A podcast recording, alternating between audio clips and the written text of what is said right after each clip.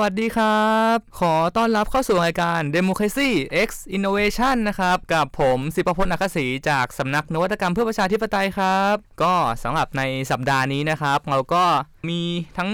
เหตุการณ์การเมืองเกิดขึ้น ซึ่งน่าสนใจมาก ๆ ครับ โดยเฉพาะเป็นข่าวที่เกี่ยวข้องกับการมีส่วนร่วมของพลเมืองในการมีส่วนร่วมทางการเมืองนะครับ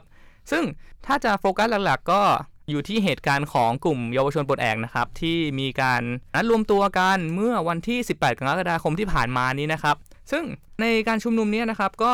มีความน่าสนใจ เพราะว่าหลักๆ คือเขาพยายามเป็นการแสดงของนักศึกษา โดยการยื่นข้อเสนอที่ก็สั้นๆกระชับดีนะครับ ไม่ว่าจะเป็นการยุบสภา การแก้รัฐธรรมนูญ หรือมีการคุ้มครองเรียกร้องให้ไม่ถูก คุกคามทางการเมืองนะครับ ในกรณีที่มีคนแสดงความคิดเห็นทางการเมือง อย่างมันก็เชื่อมโยงมาจากกรณีของที่จังหวัดระยองนะครับ ที่มีนักศึกษาแสดงความคิดเห็นหลังจากนั้นก็มีเจ้าหน้าที่เข้ามาควบคุมตัว ซึ่งในการแสดงออกทางการเมืองเนี่ยเขาก็มองว่ามันไม่ควรมีอุปสรรคในการขัดขวางการเสรีภาพในการแสดงความคิดเห็นตราบใดที่ความคิดเห็นนั้นนะมันไม่ได้ก่อให้เกิดแบบภัย หรือเบียดเบียนสิทธิเสรีภาพคนอื่นนะครับ ซึ่งน่าสนใจว่าประเด็น ในการชุมนุมครั้งนี้มันก็เชื่อมโยงไปยังเรื่องอื่น ๆ ด้วย อย่างประเด็นหนึ่งน่ะในการปราศัยก็มีหลากหลายเรื่อง โดยเฉพาะอย่างเช่น ประเด็นทางเศรษฐกิจเนี่ยครับซึ่งแน่นอนมันมีผลกระทบมาจากการควบคุมโควิดไม่ว่าจะเป็นการควบคุมผ่านพงกควบคุมโรคระบาดนะครับซึ่งมันก็สัมพันธ์ไปกับเรื่องอื่น ๆ ไม่ได้แค่เกี่ยวกับการควบคุมโรคระบาดด้วยพงกเอง แต่ว่ามันกระทบถึงการใช้ชีวิตที่เปลี่ยนไปหรือที่ new normal รวมถึงผลกระทบทางเศรษฐกิจ ซึ่งไอผลกระทบทางเศรษฐกิจเนี่ย อาจจะเรียกว่าส่งผลรุนแรงกว่าโควิด ก็ได้นะครับ เพราะว่าในแง่หนึ่งอะพอคนไม่สามารถทำมาหากินได้ตามปกติ เศรษฐกิจขัดข้องมีปัญหาแล้วเราจะทำมาหากินยังไงต่อเราจะหารายได้อย่างไร ซึ่งปัญหาตรงเนี้ยรัฐเองก็ต้องเข้ามาดูแล ไม่ว่าจะเป็นเศรษฐกิจปกติหรือเศรษฐกิจยุคใหม่นะครับ เศรษฐกิจดิจิตอลอะไรพวกนี้ มันเป็นทุกระดับไม่ว่ายังเศรษฐกิจดิจิตอลยันแบบแรงงานขั้นพื้นฐานเลยอย่างเงี้ยครับ ซึ่งช่วงนี้มันก็จะ สัมพันธ์กับบางข่าวด้วย อย่างเช่นก่อนหน้านี้ก็มีข่าวเรื่องของอรัฐมนตรีแรงงานอย่างเงี้ยครับที่เปลี่ยนตัวจากหม่อมเต่าจตุมงคลสนกุลนะครับเปลี่ยนตัวซึ่งเข้าใจว่ารวมพลังประชาชาติไทยเขายื่นตัวแทนใหม่มา ที่จะมาเป็นแทนก็คืออาจารย์อเนกเหล่าธรรมทัศน์นะครับ ซึ่งการมีรัฐมนตรีแรงงานใหม่ กับการดูแลความเป็นอยู่ของแรงงานให้ดีขึ้นหรือยังไง โดยเฉพาะการแก้ปัญหาในช่วงสภาวะโควิดอย่างเงี้ยก็นำมาสู่คำถามด้วยเหมือนกันว่าแล้วจะเป็นยังไงต่อ รวมถึงการดูแลจากภาค กระทรวงพาณิชย์ หรือฝ่ายเศรษฐกิจด้วยว่าเขาจะทำยังไงต่อในสถานการณ์อย่างนี้ รวมถึงภาพรวมเนี่ยรัฐบาลเนี่ยจะมีการตอบรับยังไงกับการชุมนุมของนักศึกษาครั้งนี้หรือเปล่า ซึ่งมันก็แสดงให้เห็นได้ชัดเหมือนกันว่าในสภาวะอย่างเงี้ยทั้งการเมืองทั้งทางเศรษฐกิจ มันต้องเป็นเงื่อนไขบางอย่างอะไรที่ทันทำให้คนกว่าหลักพันกว่าคนนะครับ มาชุมนุมกัน ซึ่งทางสำนักนวัตกรรมเราก็ได้ลงพื้นที่ไปดูนะครับในช่วงที่ผ่านมาก็ เห็นได้ชัดว่าคนมมีส่วนร่วมจากหลากหลายอายุค่อนข้างมากเลยทีเดียวนะครับ ไม่ว่าจะเป็นตั้งแต่เยาวชนนักศึกษาจนถึงขั้นแบบคนที่มีอายุหน่อย ที่อาจจะแบบเข้าร่วมกันกิจกรรมทางการเมืองอย่างตื่นตัวหลายครั้งนะครับ ซึ่งโอเคครับ ในเมื่อมาพูดถึงปัญหาที่เกิดขึ้นในสังคมไทยนำมาสู่การเรียกร้องอย่างเป็นรูปธรรมผ่านการชุมนุม ทีเนี้ยเราจะมาพูดถึงประเด็นทางเศรษฐกิจ ซึ่งในวันนี้นะครับเราก็จะมีการรีวิวหนังสือนะครับ โดยอาจารย์ปุรวิทย์วัฒนสุขนะครับครับคะแนนำตัวหนะครับ บุรวิทย์วัฒนสุขครับเอ่อนักวิชาการประจำวิทยาลัยการเมืองการปกครองสถาบันพระปกเกล้าครับผมครับผมวันนี้เรียกว่าอ่าพี่ปาครับพี่ปาจะมาคุยหนังสือเรื่องอะไรนะครับ วันนี้เรามีหนังสือที่เพิ่งออกมาล่าสุดเดือนนี้เลยนะครับ หลังจากที่เมื่อสักสองเทปก่อนเรามาขายไว้แล้วเล่มหนึ่งนะคครัรับบวันนี้มาขายอีกหนึ่งเล่ม ก็เป็นเรื่องที่ผมคิดว่าน่าสนใจแล้วก็ใกล้ตัวกับหลาย ๆ คนนะครับ ทุกวันนี้ที่เรานะครับใช้มือถือ กันนะครับ ใช้แอปพลิเคชันต่างๆกันนะหนังสือเล่มนี้เนี่ยชื่อว่านัยของการเปลี่ยนแปลงทางเทคโนโลยีกับความเหลื่อมล้ำบทเรียนจากเศรษฐกิจแพลตฟอร์มนะครับ ผู้เขียนหนังสือเล่มนี้เนี่ยคือ ผู้ช่วยศาสตราจารย์ดร วรรณวิภางค์ มานะโชติพงษ์และก็คณะนะครับ อาจารย์วรรณวิภางค์เนี่ยเป็นอาจารย์ประจำคณะเศรษฐศาสตร์มหาวิทยาลัยธรรมศาสตร์นะครับ คือขอเล่าที่มานิดนึงว่าที่มาของหนังสือเล่มนี้มาได้ยังไงนะครับ คือสถาบันพระปกเกล้านะครับ โดยวิทยาลัยการการปกครองเนี่ยเรามีโครงการ ชุดโครงการวิจัยอยู่ชุดหนึ่งเมื่อเมื่อปีที่แล้วนะครับ ก็คือชุดที่ชื่อว่าการลดความเหลื่อมล้ำและสร้างความเป็นธรรมนะครับ ก็คือในชุดโครงการนี้เนี่ยนะครับ เราก็จัดทำจริง ๆ มีมีผลงานออกมา 2 เรื่องนะครับ อันนี้เป็นเรื่องที่หนึ่งเดี๋ยวโอกาสหน้าจะเอาอีกเรื่องหนึ่งมาขายเช่นเดียวกันอ่านะครับพร้อมแล้วคือคือเรื่องนี้เนี่ยก็ว่ากันด้วยเรื่องของเศรษฐกิจแพลตฟอร์มอ่าคุณผู้ฟังอืมอาจจะสงสัยว่าเศรษฐกิจแพลตฟอร์มมันคืออะไรอืมนะพูดแล้วอาจจะงงนะครับ แต่ถ้าพูดยกตัวอย่างแอปพลิเคชันง่ายๆทุกวันนี้เนี่ยรู้จักกันหมดแน่นอนครับ เช่นนะครับเรียกแท็กซี่ถูกไหมครับ Grab อ่าแท็กซี่ Grab อืม Car อย่างเงี้ยอ่าแพลตฟอร์มก็คือพูดง่ายๆก็คือมันมันจะเป็นแอปพลิเคชัน หรือว่าเป็นเว็บไซต์อย่างเงี้ยครับอในอดีตเนี่ยนะครับเวลาเราจะไปซื้อขายแลกเปลี่ยนสินค้าพูดหรือพูดในภาษาเศรษฐศาสตร์ คือ มีกิจกรรมทางเศรษฐกิจเนี่ยเราต้องไปกันที่ไหนครับน้องเฟรม ตลาดตลาดอ่าถูกต้องไหมครับเราอยากได้ของนะครับ อยากขายของ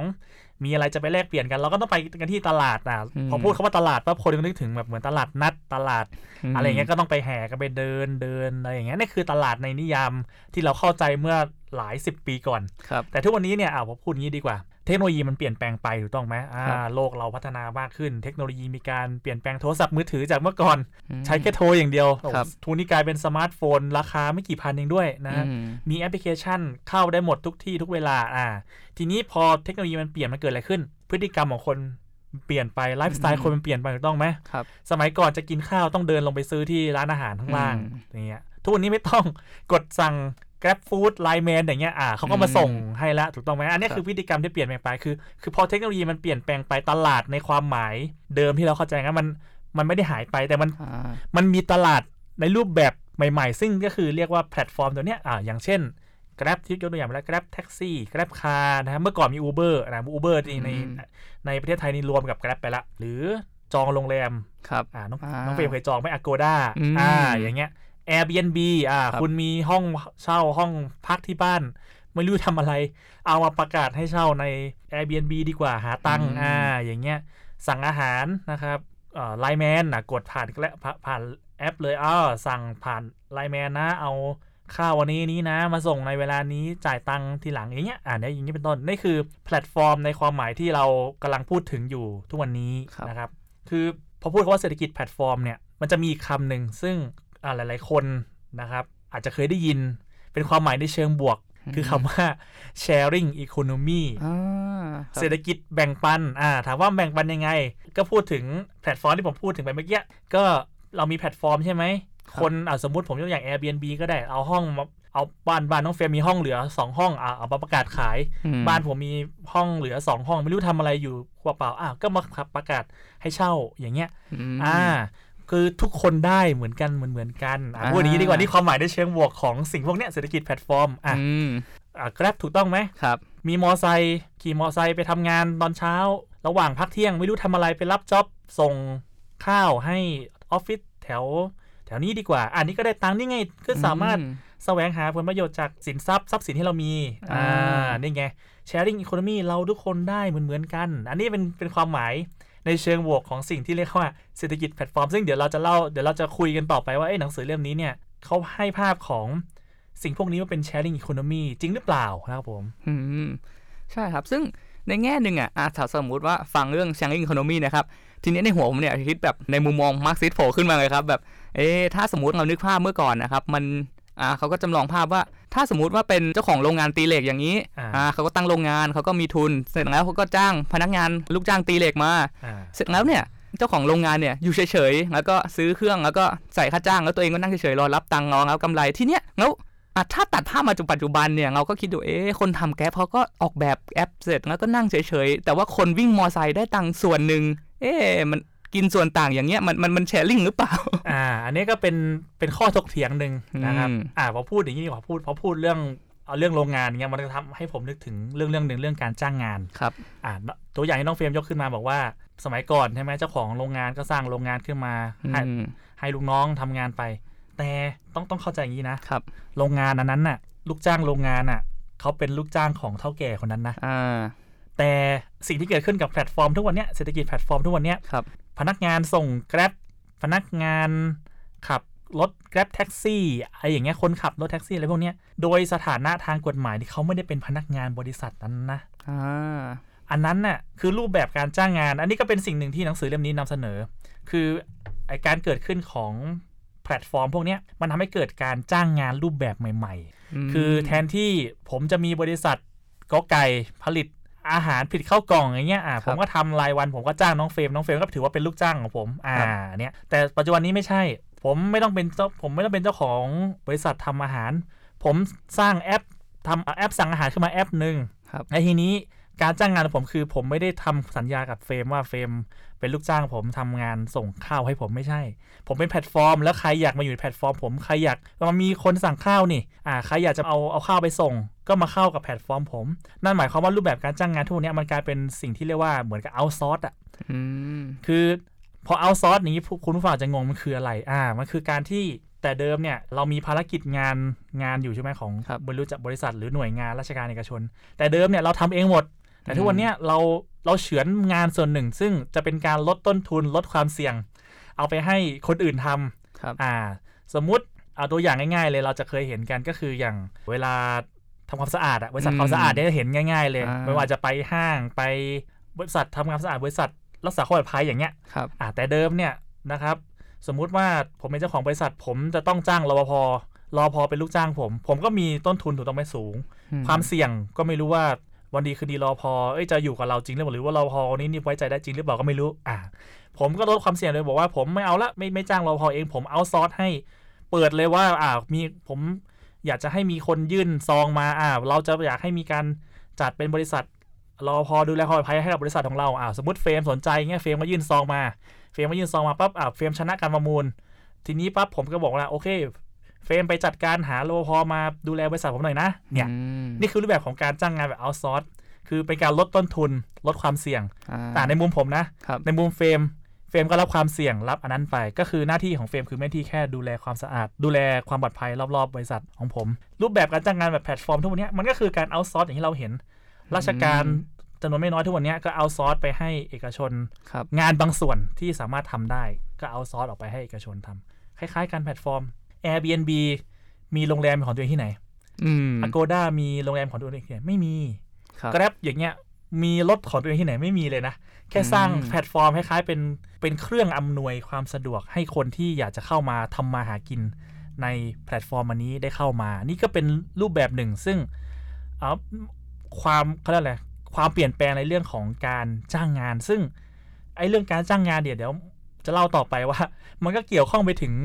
สวัสดิการชีวิตอ่าความปลอดภัยอีกนะ อ่าครับเดี๋ยวจะเล่าต่อไปว่าเอ้ยมันตกลงแล้วมันโอเคจริงหรือเปล่า ใช่ครับ ซึ่งในมุมเนี้ย อ่ามันก็สัมพันธ์ต่อกันก็สมมุติว่าถ้ายกต่อเนื่องจากตัวอย่างที่ผมใช้ไปตอนแรกนะครับ อย่างโรงงานจ้างตีเหล็กอย่างเงี้ยครับทีเนี้ยกรณีอย่างนั้นอะมันมีการต่อยอดจากแนวคิดว่าแบบอ่าถ้าสมมติว่าการจ้างงานหรือการขาดทุนแล้วใครจะคุ้มครองสวัสดิภาพเขามันก็เกิดพวกสวัสดิการแรงงานอะไรพวกนี้มาเพื่อชดเชยเขาแต่ทีเนี้ยแล้วถ้าเป็นเอาซอร์สอย่างนี้อะครับผมไม่แน่ใจว่ามันมีหรือเปล่าว่าสมมติว่าต้องแบบทำงานอิสระรับงานแก๊ปชั่วคราวแต่ทีเนี้ยถ้าสมมติว่ามีปัญหาหรือมีอะไรขึ้นมาอย่างเงี้ย เอาซอร์สก็ต้องรับเอง อ่าถูกต้อง เพราะว่าอืมก็เพราะคุณไม่ใช่ไม่ใช่พนักงานของบริษัทผมไงอ่า เนี่ยอ่าคุณคุณก็รับความเสี่ยงนั้นไปอ่าตัวอย่างง่ายๆเลยแล้วเราเห็นข่าวทุกคุณผู้ฟังอาจจะเคยได้ยินข่าวว่าเกิดอุบัติเหตุใช่ไหมขี่รีบอ่ารีบขี่ไปส่งของอย่างเงี้ยครับอยู่ๆเกิดอุบัติเหตุรถล้มอย่างเงี้ยก็ความเนื่องจากว่าอันนี้ผมไม่แน่ใจนะว่าแต่คือผมเข้าใจว่าในสัญญาที่เซ็นอะไรกันอย่างเงี้ยเหมือนกับว่าบริษัทจะไม่ไม่รับผิดชอบอะไรประมาณเนี้ยคือพวกแพลตฟอร์มพวกเนี้ยเวลาจ้างคนอะให้มาทำงานพวกเนี้ยครับก็คือในแง่หนึ่งก็เหมือนก็คือก็คือการเอาซอร์สก็คือผมไม่รับความเสี่ยงอะไรอ่ากันแล้ว อ่าตัวอย่างง่ายๆ Grab เกิดอุบัติเหตุเราเคยครับเห็นข่าวกันอืมน้องเฟรมเคยเห็นข่าว Grab ไปส่งของแล้วลูกค้าแกล้งไหมอ่ามีครับมีอ้าวคยนั่นห็ก็เป็นความเสี่ยงของคุณนะอืมคุณต้องรับความเสี่ยงเองไงอันเนี้ยมันเป็นยังเป็นช่องว่างช่องโหว่อยู่ในในในในเนี่ยความที่เป็นเศรษฐกิจแพลตฟอร์มพวกเนี้ย คือในแง่หนึ่งเราปฏิเสธไม่ได้ว่าเทคโนโลยีมันพัฒนาก้าวไปไกลเทคโนโลยีเปลี่ยนครับวิถีชีวิตไลฟ์สไตล์คนเปลี่ยนยังไงเสียมันก็ต้องเดินไปในทางเนี้ยมันมันปฏิเสธไม่ได้ว่ามันเป็นส่วนหนึ่งของชีวิตไปแล้ว แต่ในขณะและในขณะเดียวกัน มันก็มีคนอีกจำนวนไม่น้อยก็เข้ามาสู่ในตลาดแรงงานพวกนี้นะครับ ซึ่งตลาดแรงงานพวกนี้ก็บอกว่าเราสมมติ Grab เกิดอุบัติเหตุที่ผมยกตัวอย่างไปเมื่อกี้ครับไปฟ้องร้องเอากฎตามกฎหมายแรงงานไม่ได้นะอ่าเพราะไม่ได้อยู่ในสัญญาด้วยเออไม่ได้อยู่ในความคุ้มครองของอืมกฎหมายแรงงานอืมคุณไม่ได้เป็นพนักงานของบริษัท Grab ที่แบบ Grab จะดูแลสวัสดิภาพของคุณอะไรอย่างเงี้ยคือ สมมุติมีความเสี่ยงอะก็เกิดก็ต้องรับความเสี่ยงไป อุบัติเหตุอย่างเงี้ยไปส่งแล้วลูกค้าไม่บอกเพราะฉันไม่ได้สั่งหรือว่าแกล้งปักหมุดอะไรเงี้ยคุณก็หมดเงินหมดทองไปไม่น้อยอะไรอย่างเงี้ยคือมันยังเป็นช่องโหว่ที่ที่ยังมีอยู่เยอะอยู่พอสมควรและหนังสือเล่มเนี้ยพยายามจะเสนอว่าเอ่อมันก็ควรจะต้องมีในเชิงนโยบาย มันควรจะต้องมีการกำกับดูแลโดยรัฐ ส่วนจะกำกับดูแลอย่างไรนั้นน่ะก็ต้องเป็นเรื่องที่ต้องไปถกเถียงกัน ซึ่ง อันนี้พูดถึงแค่ในมุมของปัจเจกชนอย่างนี้นะครับถ้าเราพูดถึงในมุมภาพใหญ่อะ แพลตฟอร์มพวกนี้ยังมีปัญหาอีกอันหนึ่งนะ ที่อืมเป็นปัญหาที่ใหญ่มากคือครับภาษี อ่าใช่อันนี้มันปัญหา ถามว่าเอาเนี่ย ผมตัวอย่างง่ายๆ Grab อะไรที่เราใช้กันพวกเนี้ยสมมติอะ Shopee ก็ได้เราสั่งของอ่าออนไลน์เนี่ยทุกวันนี้ Shopee สั่งของกันไปโอ้โหจ่ายเกินกันไปไม่เท่าไหร่เนี่ยเงินพวกเนี้ยมันกลับไปที่เจ้าของแพลตฟอร์มนะเงินไม่ได้เข้าประเทศไทยเสียภาษีนะไม่ใช่อืม นี่เลยเป็นช่องโหว่ที่ยังโอ้โหยังยังต้องการการกำกับดูแลให้ให้ใหญ่ให้ชัดเจนมากขึ้นกว่านี้ครับครับใช่ เพราะว่ากรณีอย่างเงี้ยผมก็ได้ยินข่าวมาอย่างเช่นเรื่องของพงบ e-service ครับ ชื่อเต็มๆจำไม่ได้มันชื่ออะไร แต่ว่าเขาเรียกกันได้ง่ายประมาณนี้ ซึ่งตัวพ.ร.บ. e-service เนี่ยตอนนี้ก็เป็นที่ถกเถียงกันในสังคมเหมือนกันว่าเอ้ยมันควรทำอย่างนี้จริงๆหรือเปล่า หรือไม่ควรเพราะอะไร เพราะว่าในแง่หนึ่งฝ่ายหนึ่งก็เสนอมาว่า รัฐเนี่ยควรทำหน้าที่ในการเข้าไปควบคุม การจัดเก็บภาษี ไม่ว่าจะเป็นแพลตฟอร์มต่างๆ อย่างการฟังเพลงก็กด Spotify ฟังฟังอย่างเงี้ยเราก็จ่ายเงินรายเดือนซื้อพรีเมียมแต่รัฐได้เงินหรือเปล่าไม่ได้นะครับอ่าซึ่งตรงเนี้ยไอ้ส่วนที่ถูกเก็บเงินไปเขารัฐไม่ได้เนี่ยตรงเนี้ยรัฐเสียประโยชน์นะครับเช่นเดียวกัน กับสมมติเด็กๆเนี่ยชอบเล่นซื้อเกมเล่นผ่านสตรีมอะไรเงี้ยครับซึ่งพอซื้อเกมเนี่ยเงินก็ไม่เข้ารัฐอีก แต่ว่าเขาก็ซื้อกันมหาศาลเหมือนกัน ซึ่งตรงเนี้ยทำให้เกิดปัญหาว่าเออรัฐจะเข้ามาควบคุมดูแลยังไงดี แต่ในขณะเดียวกันก็มีเสียงฝั่งเยาวชนเหมือนกันว่า เอ้าแล้ว คุณจะเก็บภาษีเอาไปใช้เนี่ย ทุกวันนี้คุณเอาภาษีไปใช้เกิดประโยชน์หรือยังอ่ามันก็เกิดอ่าข้อถกเถียงอีกว่า ทุกวันนี้คุณดูเหมือนยังไม่พอใจสำหรับในมุมมองเยาวชนว่าแบบภาษีคุณใช้ไม่ดี แต่ทุกวันนี้คุณจะเก็บเพิ่มอีกเหรอ ก็หรือหรือวิธีเก็บของคุณมันแฟร์หรือเปล่าอ่าอ่ามันก็คือมีหลายแง่มุมนะครับ คือต้องบอกอย่างนี้กันว่าไอ้เศรษฐกิจแพลตฟอร์มที่เราพูดกันตอนเนี้ยมันไม่ได้มีปัญหาแค่ประเทศไทยนะอืมันเกิดปัญหากันทั้งโลก ตัวอย่างที่คลาสสิกที่สุดคือ Uber อ่า Uber นี่คือเป็นเป็นสิ่งที่เรียกว่า ทำลายการแข่งขันอย่างรุนแรงมหาศาลเลยกับแท็กซี่อืมถามว่าทำไมอะคือเอาสมัยก่อนก่อนที่ Uber จะจะรวมกับกับ Grab ในประเทศไทยเนี่ย เราจะเคยเห็นข่าวใช่ไหมอืมแท็กซี่ไปทุบ Uber แท็กซี่อ่าไปดักตีหัวแท็กซี่อะไรอย่างเงี้ยอืมคือพอเราไปอ่านตามคอมเมนต์ข่าวอย่างเงี้ย คือครับคนก็จะเห็นใจ Uber อืมเสียมาก หรือ Grab Car ทุกวันเนี้ยคือครับคือที่ผมพูดนี่ผมไม่ได้ defend แท็กซี่นะคือเราต้องมองในมุมนี้นี้ครับว่า คือมันมีการเขาเรียกว่ามีความไม่เท่าเทียมในการแข่งขันอยู่ เอาตัวอย่างง่ายๆเลยเนี่ยเอ่อ แท็กซี่เนี่ยกว่าเขาจะสามารถที่จะมาขับแท็กซี่อย่างนี้ทุกวันนี้ได้ เขาต้องติดป้ายทะเบียนป้ายเหลืองต้องไหมอืมคือเวลาเราไปสอบใบขับขี่ ไปจดทะเบียนอะไรที่กรมการขนส่งทางบกเนี่ยมันจะมีใบขับขี่คนละประเภท ไม่เหมือนกันจดทะเบียนใช้ก็ไม่เหมือนกันอ่าอย่างผมเนี่ยมีรถยนต์คันหนึ่งเขาก็จดทะเบียนในฐานะรถใช้ส่วนบุคคลอืมอ่า ทีนี้แท็กซี่เนี่ยกว่าในในมุมของแท็กซี่แท็กซี่บอกว่าโหกว่าผมน่าจะได้จะสอบ จะทำใบขับขี่ทำทะเบียนขับรถสาธารณะได้เนี่ยโหมันใช้เวลาใช้เงินเยอะเลยนะ อ่าวางในมุม Grab Grab เอารถป้ายขาว คือรถที่ใช้ส่วนบุคคลเนี่ยอืมไปใช้รับส่งผู้โดยสารอ่ถามว่ามันในเมื่อมันแข่งขันในตลาดเดียวกันเนี่ยครับอ่าเรามองในมุมโครงสร้างก่อนนะเชิงโครงสร้างก่อนนะอืมถามว่าตรงนี้มันเป็นธรรมหรือเปล่าล่ะอืมถูกต้องไหมครับ คือคือเราไม่ได้บอกว่ามันต้องมันจะต้องทำให้มันแบบว่าโหชัดเป๊ะอะไรขนาดนั้นคือ แต่ทำยังไงล่ะที่มันจะสามารถลดช่องว่างที่มันจะดูที่มันดูอย่างเงี้ยเป็นอยู่ทุกวันนี้ให้มันลดแคบลงหน่อย แล้วมันจะมาเห็นว่าเออ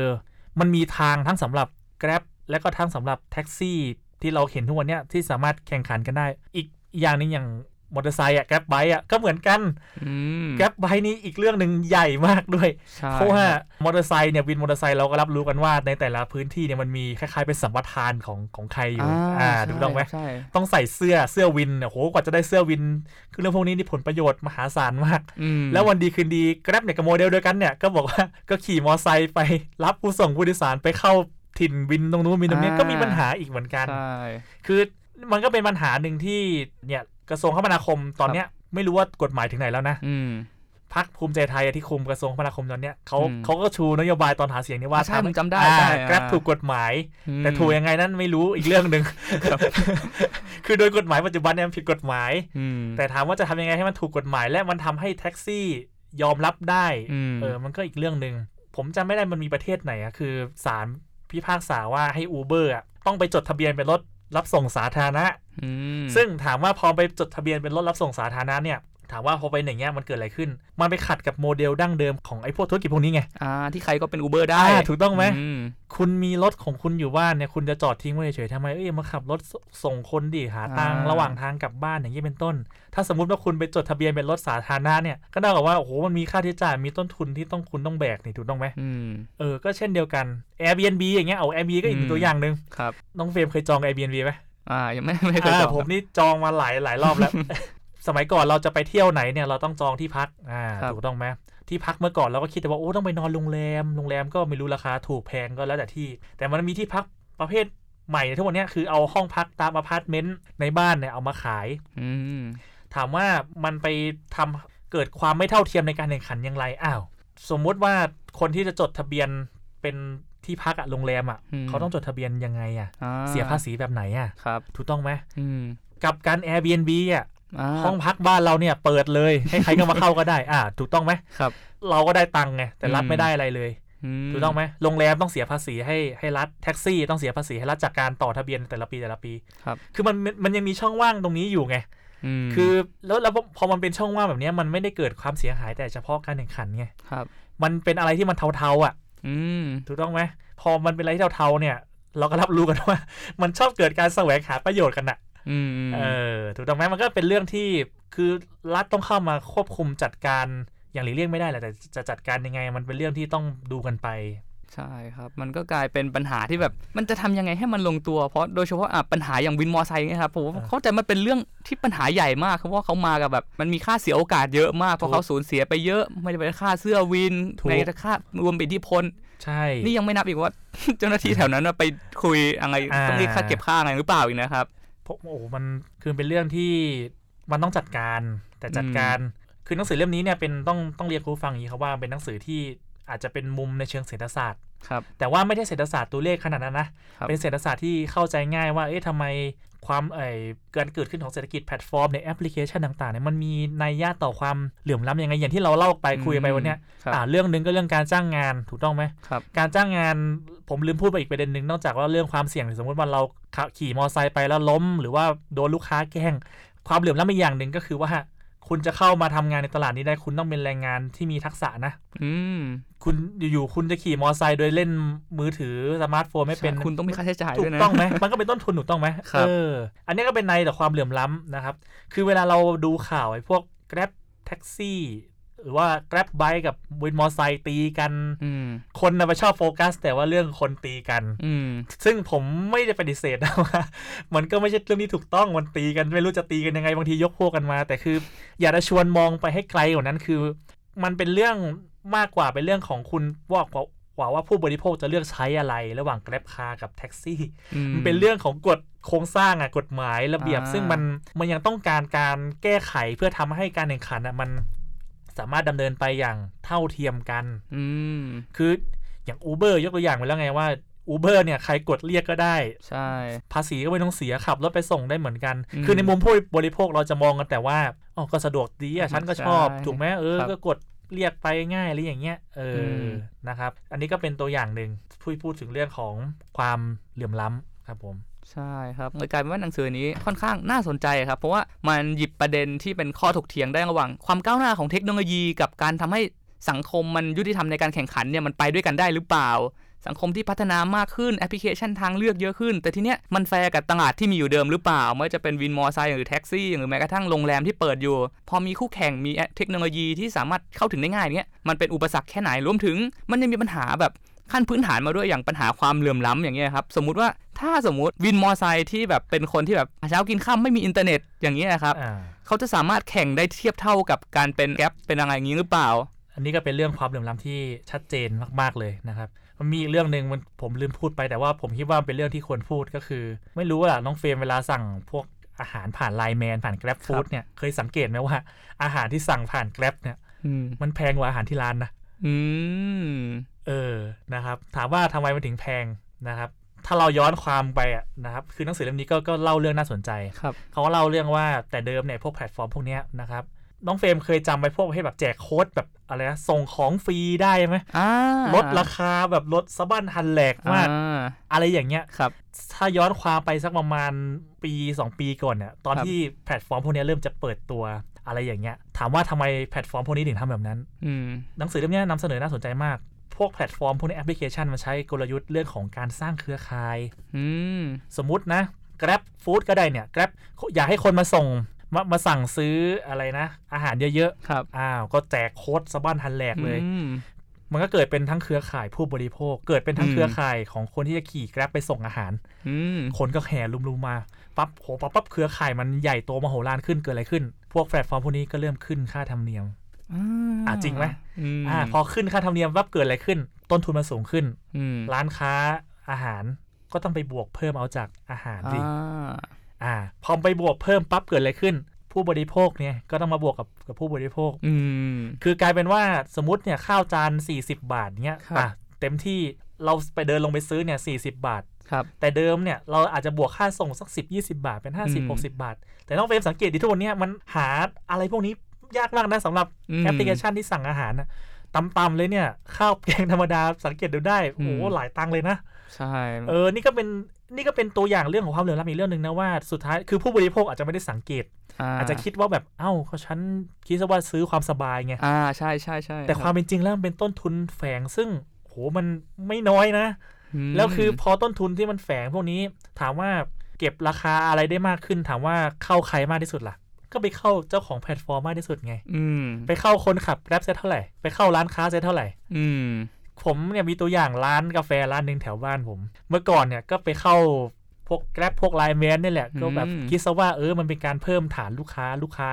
จะได้โทรสั่งง่าย คิดครับว่าจะกำไร ผมไปเมื่อสักช่วง work from home เลยที่เขาปิดเมืองกันช่วงเมษาครับ ไม่อยู่แล้วนะ ไม่เอาร้านตัวเองอยู่ในแอปพวกนี้แล้วอ่าเพราะว่าบอกเขาบอกว่าแบกรับไม่ไหวโขกแพงเกินอ่าคืออันเนี้ยเป็นตัวอย่างหนึ่งว่าธุรกิจร้านค้าต่างๆเนี่ยเริ่มที่จะได้รับผลกระทบจากการที่ พอแพลตฟอร์มพวกเนี้ยมันมี network กว้างไงที่ผมบอก พอได้ได้ network ทั้งคนส่งทั้งผู้บริโภคกว้างปั๊บเกิดอะไรขึ้นล่ะอ้าวก็ค่อย ๆ อะไรที่ฟรีก็ หักหักหักหักหักลง แล้วก็บวกบวกบวกบวกเพิ่มบวกกับผู้ประกอบการผู้ประกอบการมาบวกกับผู้บริโภค อืมนี่ไงก็เป็นหนึ่งตัวอย่าง เราจะเห็นได้ว่าถ้าถ้าเราไปไปคุยตามร้านร้านขายอาหารหรืออะไรพวกเนี้ยก็จะเริ่มมีเสียงบ่นว่าโอ้มันคิดแพงอะไรอย่างเงี้ยครับอืมอันนี้ก็เป็นหนึ่งอีกหนึ่งตัวอย่างเรื่องของเนี่ยเศรษฐกิจแพลตฟอร์มกับความเหลื่อมล้ำครับผอืมใช่ครับ เพราะว่าในที่สุดแล้วเนี่ย มันก็กลับมาที่ความคิดเรื่อง share economy อยู่จริงว่าอ่าตกลงมันแชร์หรือเปล่า เพราะว่าหนึ่งก็คือคุณก็ไปอ่าไปกดราคากับร้านค้า แล้วพอร้านค้าถูกเฉือนรายได้เข้าไปแล้วก็มันก็เก็บกับประชาชนเพิ่มอีกอ่าสุดท้าย คนที่สั่งก็เสียร้านค้าก็เสียคนได้กำไรคือเจ้าของแอปที่ไม่ต้องทำงานอะไรเป็นการขูดรีดแบบเฉยๆยังไงนะครับ แล้วเงินไม่ได้เข้าหักภาษีเข้ารัฐไม่หักเลยภาษีเข้ารัฐด้วยอ่านะนี่ครับไงนี่พอยหลักที่ต้องชี้เลยคืออ่าภาษีไม่ได้เข้ารัฐใช่เนี่ยมันเลยมาสู่คำถามต่อไปที่ว่าแล้วรัฐเราอะมันมีวิธีการจัดการ หรือเตรียมการรับมือไว้ยังไง ไม่ว่าจะยุทธศาสตร์ชาติ 20 ปี เรื่องนโยบาย 4.0 หรือการเตรียมการเพื่อรับมือความเปลี่ยนแปลงของโลกก่อนอันเนี้ยรัฐเรามีความพร้อมขนาดไหน โอ้เรื่องนี้นี่พูดกันยาวแล้วผมก็ไม่ไม่รู้จะพูดยังไงดี เพราะว่าโอ้โหแค่แค่เอาเอาเรื่องเดียวนะ เรื่อง Grab เนี่ย Grab ถูกกฎหมายเนี่ยน้องเฟรมคิดว่ามีผู้มีคนมีส่วนได้ส่วนเสียเท่าไหร่อะโหเนาะเยอะมหาศาลเยอะมามกหาศาลแท็กซี่ต้องเท่าไหร่อืมแล้วทุกวันนี้เราพูดกันตามตรงคนที่มาขับ Grab คาก็ไม่น้อยนะ อืมใช่ครับ เออ คือต่างคนต่างก็มีผลประโยชน์ของตัวเองที่แบบ คือมันไม่สามารถที่จะ หักล้างออกไปได้คือ มันยังไงเสียมันต้องมีอะอืมแท็กซี่ยังไงก็ไม่ยอมถ้าคุณไม่มาทำป้ายทะเบียนเหลืองเหมือนเราเสียภาษี เหมือนเราอย่างเงี้ยแต่คุณมาแข่งกับเรา มันก็แท็กซี่ก็ไม่ยอมอยู่ดีอืมซึ่งไอ้โมเดลธุรกิจแบบเนี้ยมันไม่ได้มีปัญหาในที่ไทยไงมันมีปัญหาในอืมหลาย ๆ ที่ทั่วโลกซึ่งเราคงต้องไปศึกษาเปรียบเทียบกันว่าอย่างตัวอย่างเรื่อง Grab เรื่องเรื่อง Uber เนี่ยเขาจัดการกันยังไงที่ทำให้ ทั้งแท็กซี่ทั้ง Grab เนี่ยแข่งขันกันได้อย่างเท่าเทียมกัน ผมมีตัวอย่างหนึ่งนึกถึงประเทศนิวซีแลนด์เมื่อ 2 ปีก่อนอืมผมเคยอยู่นิวซีแลนด์แล้วสมัยก่อนเนี่ยผมไม่เคยสั่ง ผมเคยเรียกแท็กซี่แล้วแท็กซี่เนี่ยมันมันบวกผมโหดมากน้องเฟรมมันมันมันแพงจริง ๆ แบบจากจากแค่แบบ6กิโลเมตรอะจากบ้านครับไปสนามบินอย่างเงี้ยผมบวกผมที25 เหรียญอย่างเงี้ยแบบโอ้โอ้โหโหมันแบบ ไม่ใช่25ด้วยนะ30กว่าเหรียญโอ้โหเป็นไทยก็ประมาณ6 700บาทอะแค่โอ้โห6กิโลเมตรนะ คือแบบโอ้โหแค่จะไปขึ้นเครื่องบินมันมันบวกกันขนาดนี้อะเมื่อผมก็เพิ่งมารู้จักตอนนั้นผมอยู่ผมเรียก Uber ไงอืม Uber น้องเฟรมเชื่อไหมจากอืมบ้านผมเนี่ยไปสนามบินเนี่ยอ่าประมาณ10ดอลลาร์โอ้เนี่ยเห็นไหมคือถ้าแท็กซี่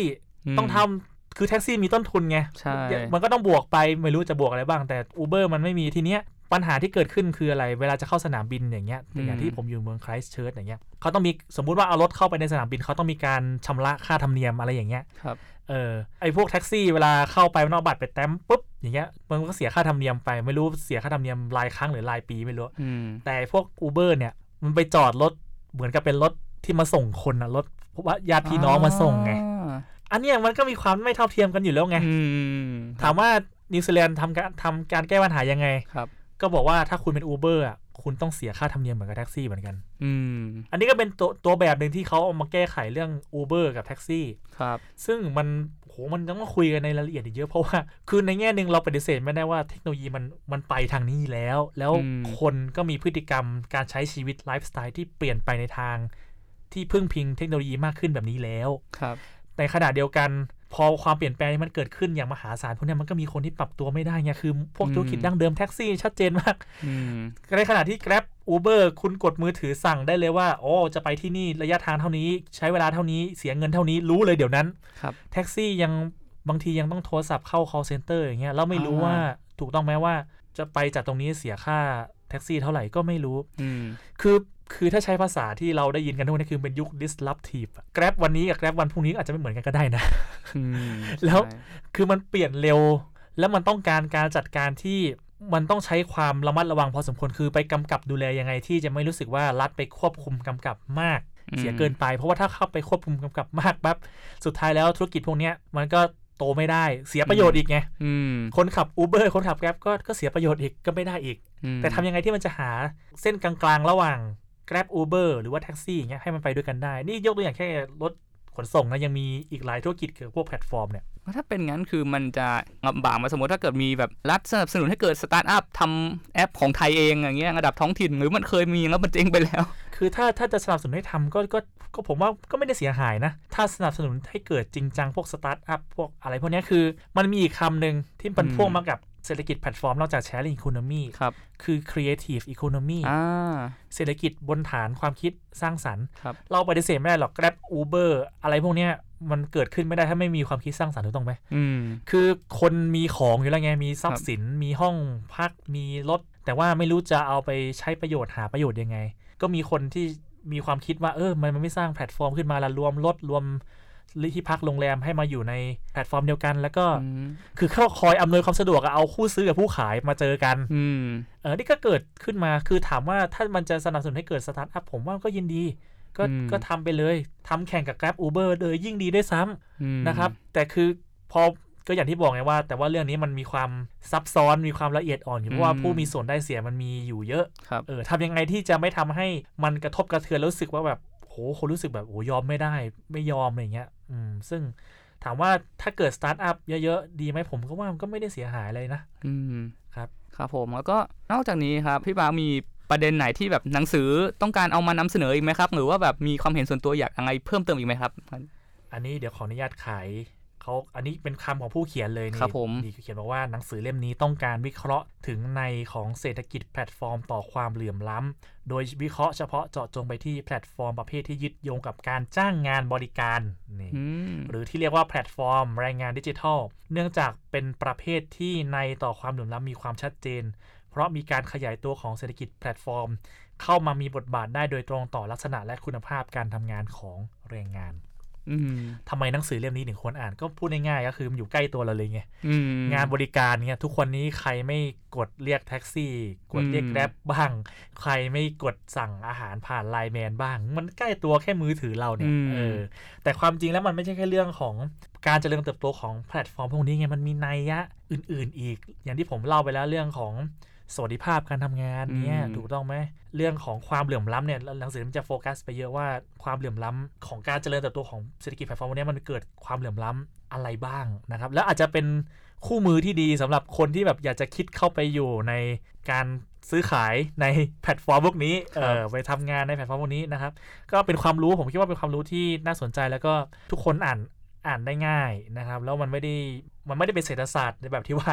เราเรารู้กันมาต้องมีตัวเลขเยอะแยะอะไรอย่างเงี้ยไม่ใช่อืมเป็นเศรษฐศาสตร์ที่แบบใกล้ตัวในชีวิตประจำวันเรามากแล้วเป็นเรื่องที่มันทุกคนมีประสบการณ์ร่วมอะผมเลยคิดว่าหนังสือเล่มเนี้ยอ่าน่าสนใจนะครับผมครับผมก็ขอบคุณ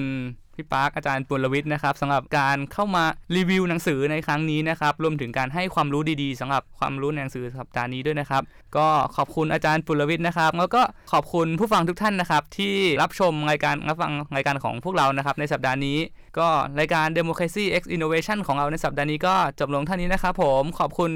ที่รับฟังแล้วก็รักษาสุขภาพในช่วงโควิดนี้ด้วยนะครับ สวัสดีครับ